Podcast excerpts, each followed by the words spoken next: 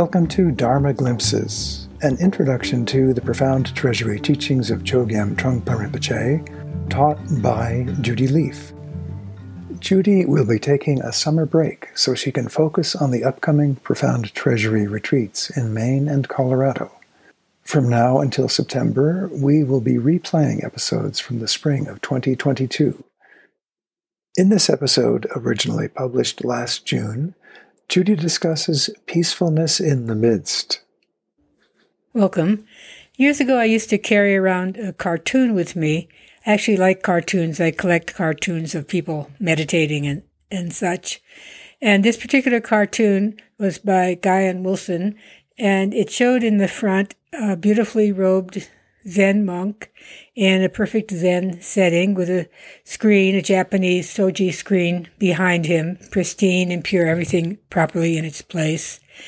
And then behind the screen, it was complete chaos. It was like everything you could imagine from the kitchen sink to used car to old rotting food to just odds and ends, like an addict that's gone crazy.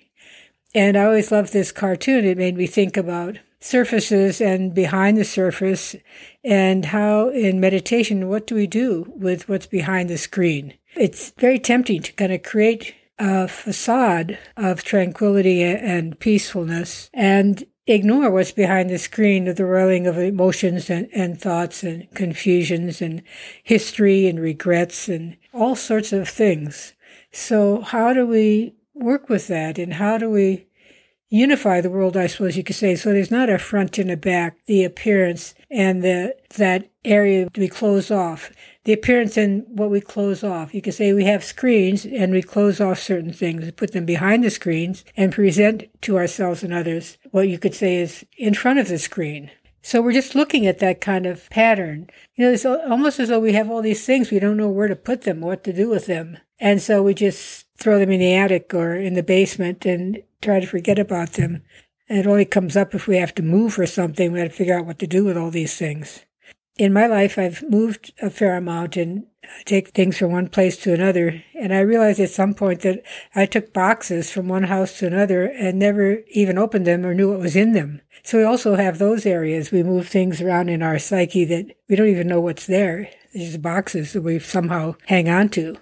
Sometimes I think we we figure that we should create some kind of pristine experience for ourselves. And when we glimpse that, we should just ditch the rest, the messiness and the embarrassments and regrets. We should just ditch them and hang out in this better place, you know, this quiet place, this peaceful place, this serene place. It's not that we shouldn't treasure moments of peace and serenity, but we still have this lingering, lurking collection behind the screen. But the pattern of holding on to some experiences and getting rid of everything else isn't all that healthy and sustainable. Our world isn't just what's in front of the screen. Our world is the whole thing.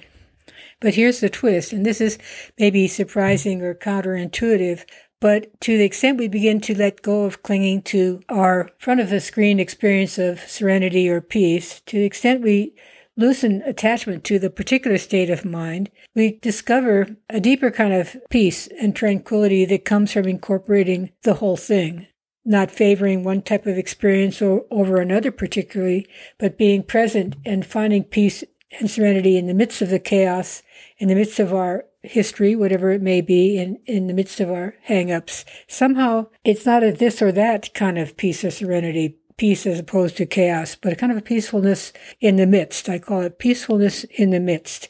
And in some ways, that's what we're exploring in uh, meditation practice, finding that point where we don't have to struggle to construct and or maintain the state of mind we think should be the right one, our imagined meditative state, but to stay with and find the meditative state that's present in everything we encounter.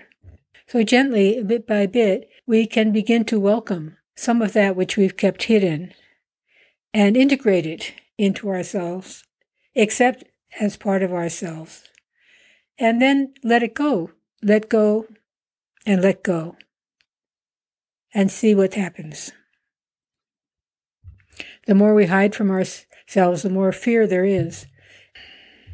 So you can think of meditation as a kind of uncovering getting away from the fear that causes us to hide, the fear of our own flawed nature and our own struggles.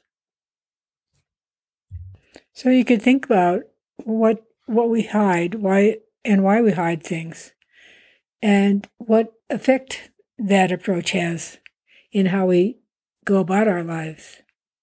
And we have moments of addressing things we've kept hidden. We undercut the power of negativities, self doubts, and fears. We don't have to maintain the defensive stance of keeping things at bay, all those things that might threaten what we consider our meditative state. So we could expand the sense of meditation very vastly beyond holding on to one little island of serenity in the midst of chaos to kind of embracing a certain peace and awareness that can arise in every situation once we relax our guard.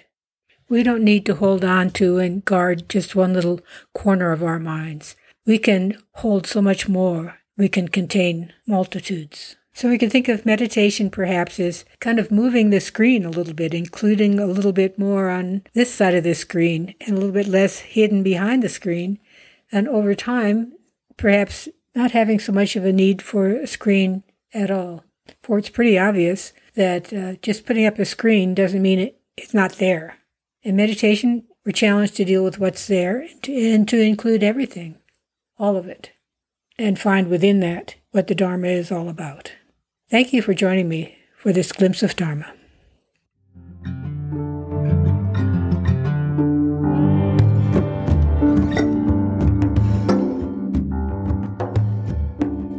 This podcast is made possible through the support of the Hemera Foundation. To learn more about Judy Leaf's teachings, publications, and retreats, or to contribute to the support of this podcast, please visit judyleaf.com.